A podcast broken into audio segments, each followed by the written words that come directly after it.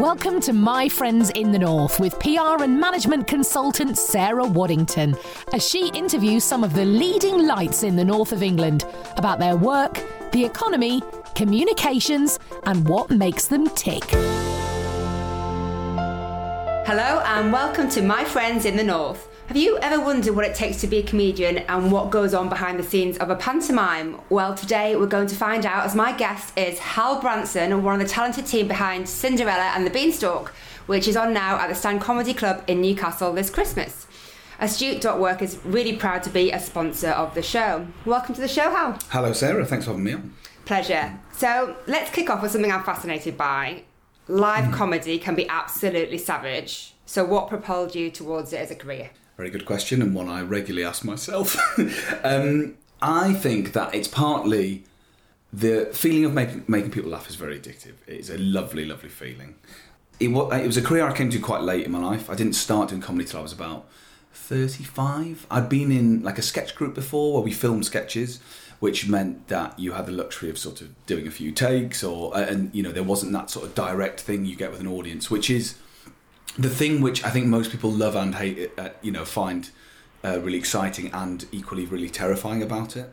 Because there is a direct, you could, you know, there's a very good measure of whether or not you're doing well by the fact by how people respond to you. If people laugh, you're doing your job. You if can they see don't, it in their faces. you can see it in their eyes. There's no hiding that. Um, so it's an odd one. Like, like I don't know this it was a, the, the reason I actually started doing it isn't is quite a sad story. In that a, a friend of mine um, died when I was when I was about thirty five, and he was someone I, yeah, it's, it's what it is. And there was um, he was someone I'd done a lot of comedy with, and there was a point where I thought I thought if I never try to do it, I will never fail at it. That was the way I justified not having a go, even though I harboured desires of being a comedian.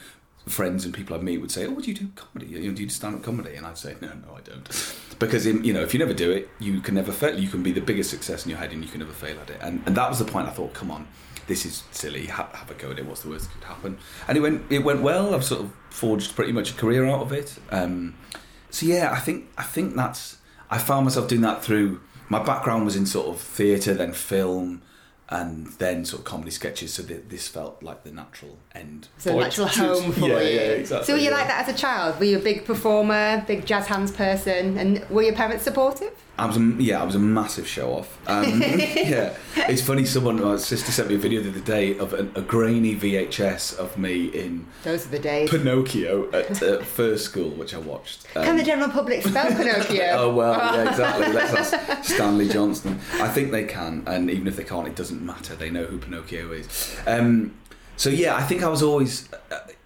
from an early age. I think you learned that if you made people laugh, it was a nice feeling. Or if you entertained them. I remember my dad.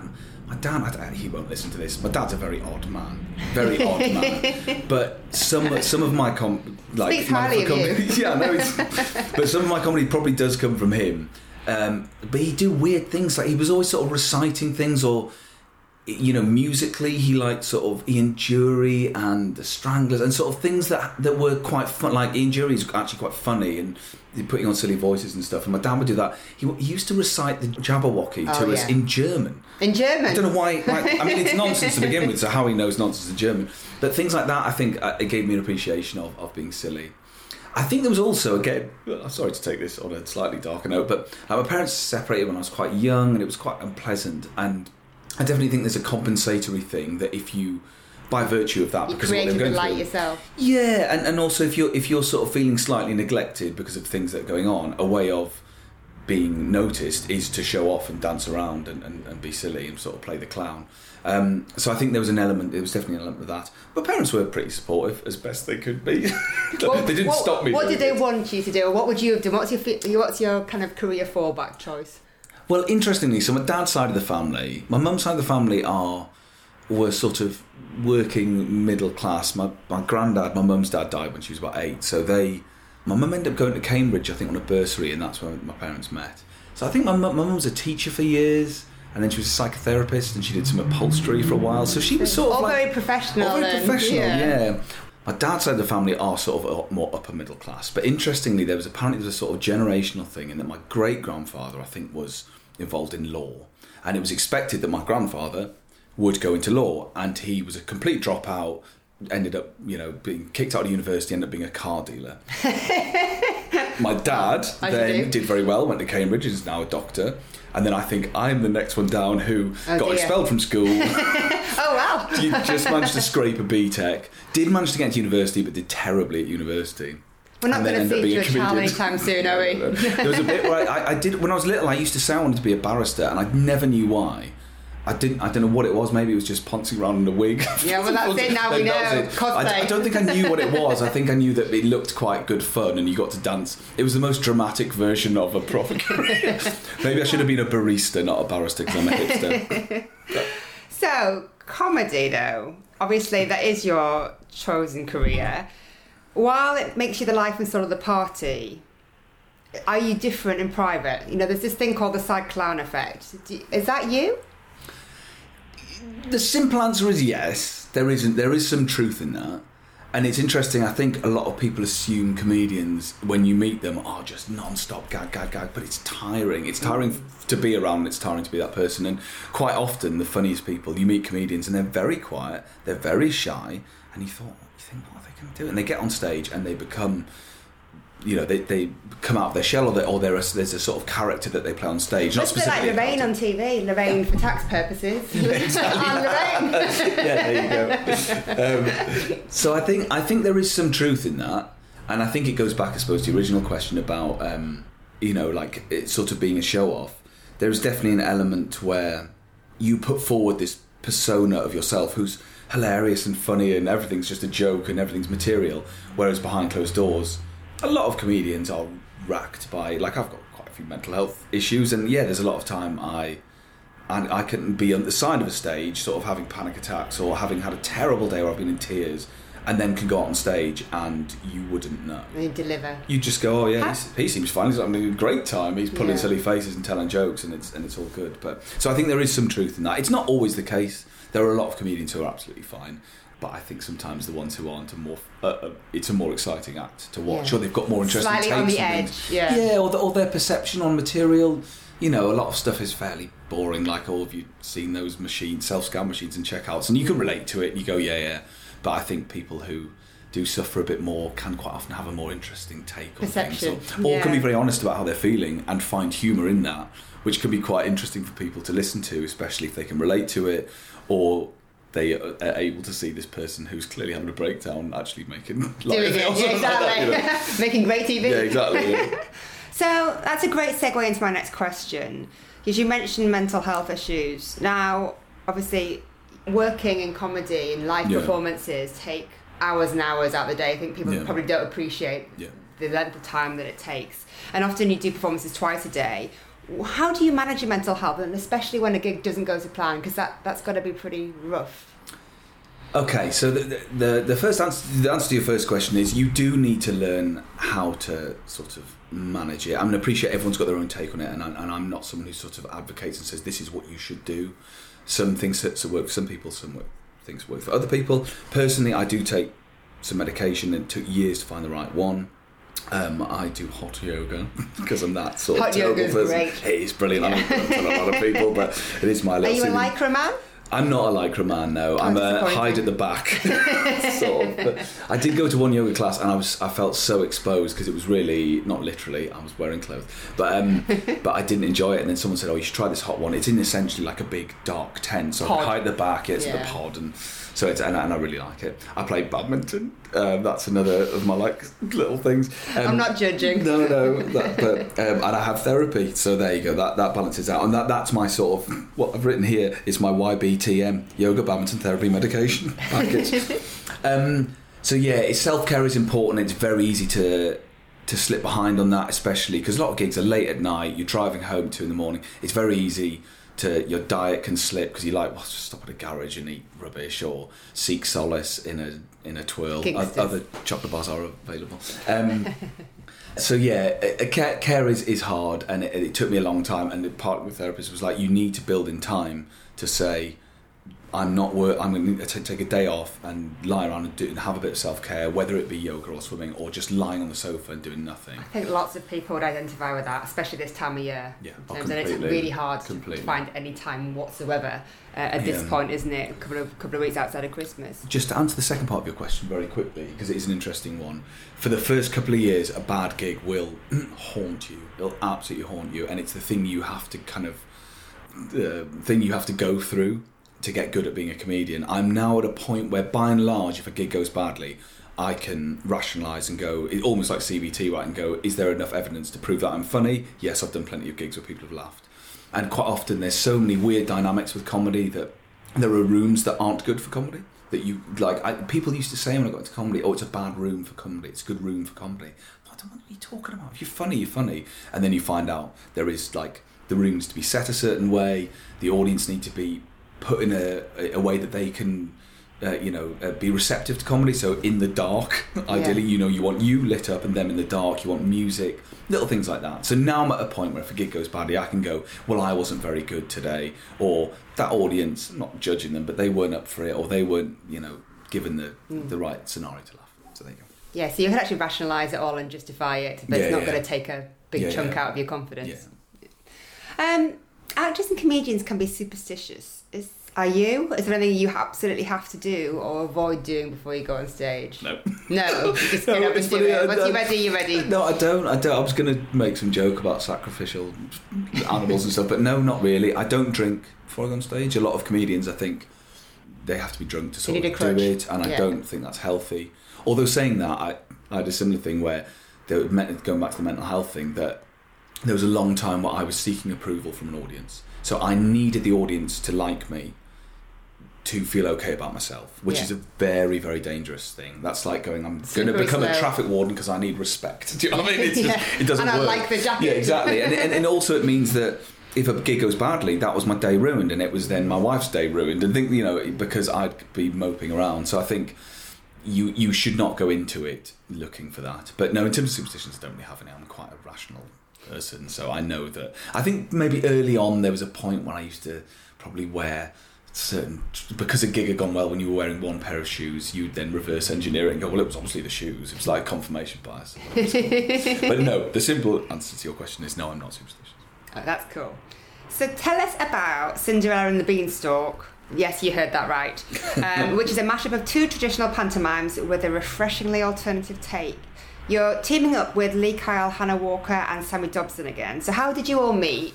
Who's written the script? What happens? Well, what happens? Right. So um, let's try and make this a, a good answer. So, I mean, the way this this is the second year we've done a pantomime. The reason we're doing it is um, in 2017, Lee Kyle was in a pantomime somewhere else that I won't mention, and came away from it not really enjoying the experience, but saying, "Hang on, why aren't we doing something like this that kind of rerules? Whilst it still has the kind of basic conceits of a panto." Why don't we rewrite it to make it slightly more modern with much better messages and make it fun, make it affordable, um, which was another big thing for us. So we kind of knew each other through doing stand up. Lee Lee's been going quite a long time, but when I Sammy and I started around the same time, Lee is a brilliant comedian. and Has always been very supportive of new acts if they're any good.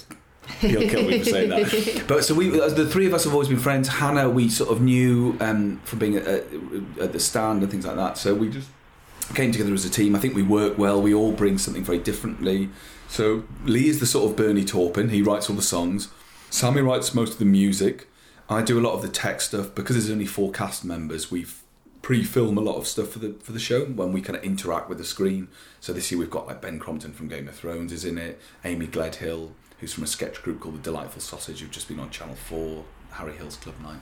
Um, so I do a lot of that stuff. In terms of the script writing, we all kind of contribute. Like Lee will uh, kind of we sit together and we, you know, write the bare bones of it. This year we made a rod for our own back because, as you flagged, we are doing Cinderella and the Beanstalk, which is a mashup of two pantomimes. So getting the logic of how these two worlds interact. More easily said than done, I guess. It is, and Yeah. and again, you know, like anything in life, you start with this idea and go, well, "Why don't we do this?" And it seems brilliant. then when you get down and start sort of Drift the pressing down, you're like, we're "Oh, going, dear." This-" and we keep using this excuse. Oh, it's a pantomime; it doesn't mind. But there are bits where, we're like, does the logic work for an audience? Are they going to understand where our story starts and begins and how these two pantomimes collide Overlap, and yeah. and we, we we had our opening weekend last weekend and, and it went pretty well for an opening weekend but off the back of that we are doing a few tweaks to and Ben Crompton again came in and sat on an early performance and said why have you done it like that? And we went, we don't know why we did it like that. And he went, why didn't you do it like this? And we went, we'll do it like that. And that change has made a big, big difference. Yeah. Is it hard writing a script that will work for adults, but also you know this is for five five plus, right? That must be tricky. I mean, there's going to be some innuendo you can always get Yeah. away with. I mean, that's long been the way with comedy, hasn't it? But Yeah. that that must be tough. It, it is it is a tricky balance because I think because we're all comedians. I mean, Lee does the kids comedy show, so he's brilliant with the kids, and he he actually. The thing we discovered last year is what's helpful is he goes on at the beginning, chats to all the children, and said, "This is a pantomime. This is how it works. Boo when the bad people come on, cheer when they are, clap at the end of the songs. You know, things like that." Um, but yeah, writing it is, is tricky because I think quite often we write jokes either for ourselves or for adults, and we have to be very strict about censoring ourselves because there's even now there's bits in that show which we go, that was for us. Last year, the Queen, the evil Queen, was called Queen Gaffney, which was a play on Dean Gaffney. About three people got it. We found it hilarious. Um, but it is it is a tricky balance. I think there. I think we have struck it. And you can. ever guess you've got small. You've got a little daughter, I've so you can. yeah, Yeah, yeah, say, yeah. you can Oh, test on Juno, can't you? No, she- I think she's too young. Well, interestingly, last year we did have one school came in, it was a- Right. a Christian school. We got a complaint afterwards, Yeah. and I was so nervous. And, and we got this complaint. It was actually some of the parents who'd come along, Right. and what they actually were upset with was we were dealing with quite modern themes. So there's things around gender and Sure. sexuality. Not, and we weren't. Which is what's great about it, because Yeah. actually you, you, you're not dead true to the original fairy tales. kissing you're- women while they're asleep. You know Yeah, what I mean? brilliant. We've been there before. Let's not. yeah, you're, you're, yeah, I know you're very vocal on this. but yeah, but it's great to see Yeah. like current themes explored. Exactly, but that that's what upset them. In terms of innuendo, I think we had genuinely about two or three jokes in it last year, which were- and it was interesting. The school as well brought very young children to whom innuendo means nothing. Nothing, I, won't, I won't give an example, which I nearly did, but you know, it literally goes over their heads. If you say something, they will interpret interpret it literally. They Mm. won't see that there's a second meaning. This year, I genuinely, I don't think there is a joke in it. I think there was one bit that Lee riffed the other day, which he keeps saying, which again I don't think people will pick up on. And I got I got really kind of worried last year and thinking I'm really don't, and partly because of that school and was being really precious about it. Then so we spoke to someone who went. We went to see the. Uh, Another big pantomime, which I'm not mentioned, and said it was filth. It was like just, Yeah. it, like and just smoke probably. yeah, it's not, not even See, I cleverly hate done. pantomimes. So obviously, we came along to, to your pantomime last year, and I very kindly spotted. really, really enjoyed it. I mean, I knew the kids would.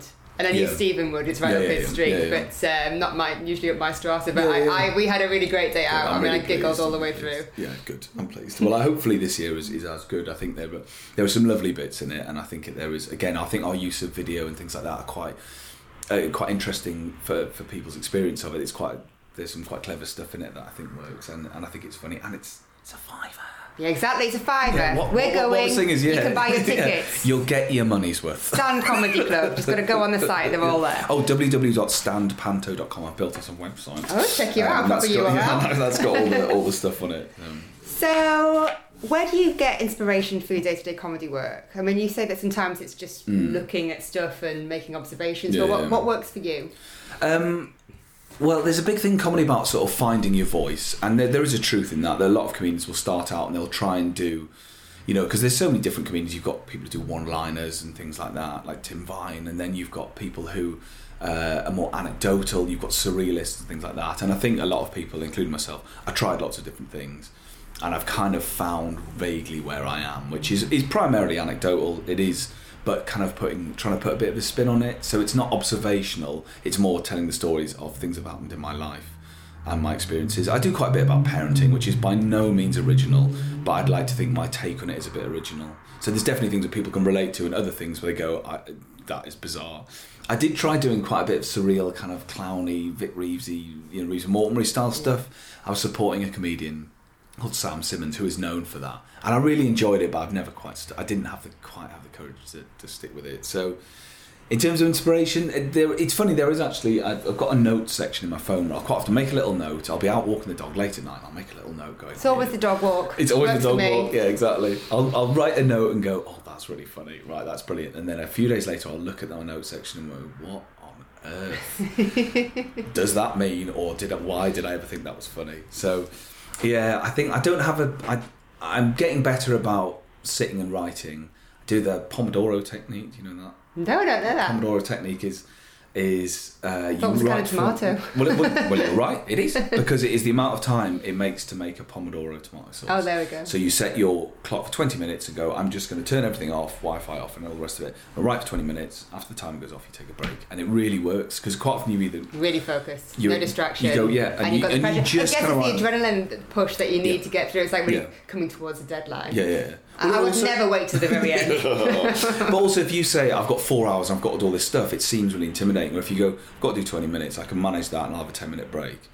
You find that oh wow, I actually got loads done. Or and you just kind of rather than sitting there, just write anything. Mm. If it's rubbish, it probably will be rubbish. But if you get one bit out of it, great. right, we're almost up to time Okay, sorry. already because I've I can been talk to you all waffling. day. No, it's great, but I've got. To, I'm going to cut down to two questions. Okay. You and your lovely wife Beth have got Juno. We mentioned Juno before. Yeah. It's hard being a parent. What makes you optimistic for the future, and what conversely concerns you most? Oh well. Before we started recording, Sarah and I had a very intense political chat. Chat, not debate. We're on the same team. Um, without giving too much away. Um, I mean, we are recording this on Wednesday, the 11th of December. Yeah. Poised on the edge of probably the biggest election of my life. generation, yeah. Um, so, uh, what makes me? I should start optimistic because there's a lot to be pessimistic about. If the election goes one way on Thursday, then I, it really scares me. Genuinely, genuinely scares me. What makes me optimistic? Well, I think the northeast we've got a lot to be proud of. I think there's a lot going on in the northeast, and I'm really happy that I'm kind of live here. Um, I sort of grew up here. Not I'm not born here, but I grew up here. Went to Waiting University and came back, and I'm really happy to be settled here. I think it's a lovely part of the world, um, and it's uh, it's nice to see a child grow up, and certainly the age she's at, she's unaware of anything that's going on. So there is a joy, kind of living vicariously through her toddler-like joy, where she's got no sense of what's going on. I'm optimistic that by the time she is older, things will there will be some sort of shift Yeah. politically, and she'll be okay. I uh, this sounds really trite and naff, but I know around the time of Brexit, I got really upset, and and I thought the best thing you can do, especially with all the kind of racism either it's kind of It's very underlying or- casual. I think that's the Yeah, worst bit. I mean, it's like people now find it acceptable to say things that you wouldn't dream of. completely and i think that's Yeah. what, what it's, there's almost legitimised that and i thought again this sounds really naff but the best you can do is go out and be kind of nice to people and Yeah, be kind I agree. and to show people who might be suffering from some sort of prejudice to, that you are not one of these people who I mean, because I'm like suffering from horrible middle class guilt. isn't it? Yeah, exactly. Yeah, I go out smiling, like overdoing it, and people go, "What the hell is it? I'm one of the good guys, please." Um, but I think that's that's that. It's not the best answer, but that's kind of. Um, I think that's do it. lovely. Yeah. You know, it's a good way to be, Yeah. and more, and also because we've got a should follow that daughter, because we've got a daughter, also, um, uh, I think there are mm, we're coming on leaps and bounds. There's still a lot to be done with gender pay gap and things like that, but it's nice in that. terms of equality. Yeah, and I'm battling And you know wanting to be a princess and things like that. And I've, I've kind of given in because I'm like, she's two, it doesn't matter, she can pretend to be a she can do that as well. That's exactly, what she wants to do. I know. that was hard for me. I was going too far the other way, where it was No. like, I've got a whole routine I do on stage about buying her a little pretend kitchen and how what a stress that was because I was like, why are we buying that kitchen? Because she's a woman, she, that's where she thinks she's got to be. And not, well, it's not a pink kitchen, it's from IKEA, it's from made from reclaimed wood, so it's okay. She'll buy the kitchen. Oh, yeah, very middle class. Yeah, exactly. Wood, that's good. So then me, me and. Juno went and bought this kitchen because obviously Beth had to stay home and do her chores. there you go. There's the Boom. routine. There's the routine. So let's wrap up. What top Okay. tips would you give to anybody interested in giving comedy a go? I don't. Don't, just no. don't. no, no, no, that's- job. uh, you, you get asked this a lot. Go by- into politics. Yeah, go into politics. Yeah. You get asked this a lot by kind of newer acts. Um, I think there's certainly things. A lot of people think they're comedians because they're funny with their friends, and it's a very, very different thing. I've seen a lot of people who think they're funny get up on stage and just Die. crumble because it's Yeah. a completely different thing. If you're funny with your friends, that doesn't necessarily mean they. It's not mutually exclusive. They they can, sometimes can be funny. Give it a go. Accept that it will probably go badly for quite a long time. Don't be bruised by that. Keep working hard. Um, keep going to open mic nights. Keep refining your material, working on it, working on it, working. it. Uh, the- In the initial, all you want to do is have a five minute set, which doesn't sound like a lot, but when you walk on stage for your first time, five minutes feels like the world. Well, yeah, and you've got to So- write it. I mean, most people Yeah. struggle to write a thousand words. So yeah, exactly. yeah. I mean, what, And the other tricky thing with with comedy code. is it's one of the things where you can't find out if something's funny until you're out there. You never, you never get a chef bringing you an empty plate and going, imagine that with some food on. Do you know what I mean? Like it's, you know, they get to try their food. You know, they'll cook it and try it with other chefs and go, let's refine it. With comedy, you have to go out there and try it and accept that sometimes it won't work. And but yeah, that's Brilliant. probably my advice. Thanks, Hal, for being an absolutely fantastic guest and for sharing what life as a comedian is like. You basically couldn't pay me enough. There's just no way. There's just no way. But if you'd like to keep up to date with what Hal's up to, you can connect with him via his Facebook page, haha Hal, Hal Bronson, or I can't even get that out. It's easy for me Hal to Branson say. comedian. If you Google Hal Branson on uh, Comedian. Facebook, Hal Branson comedian, I'm on there as well. or follow him on Twitter at Hal Branson.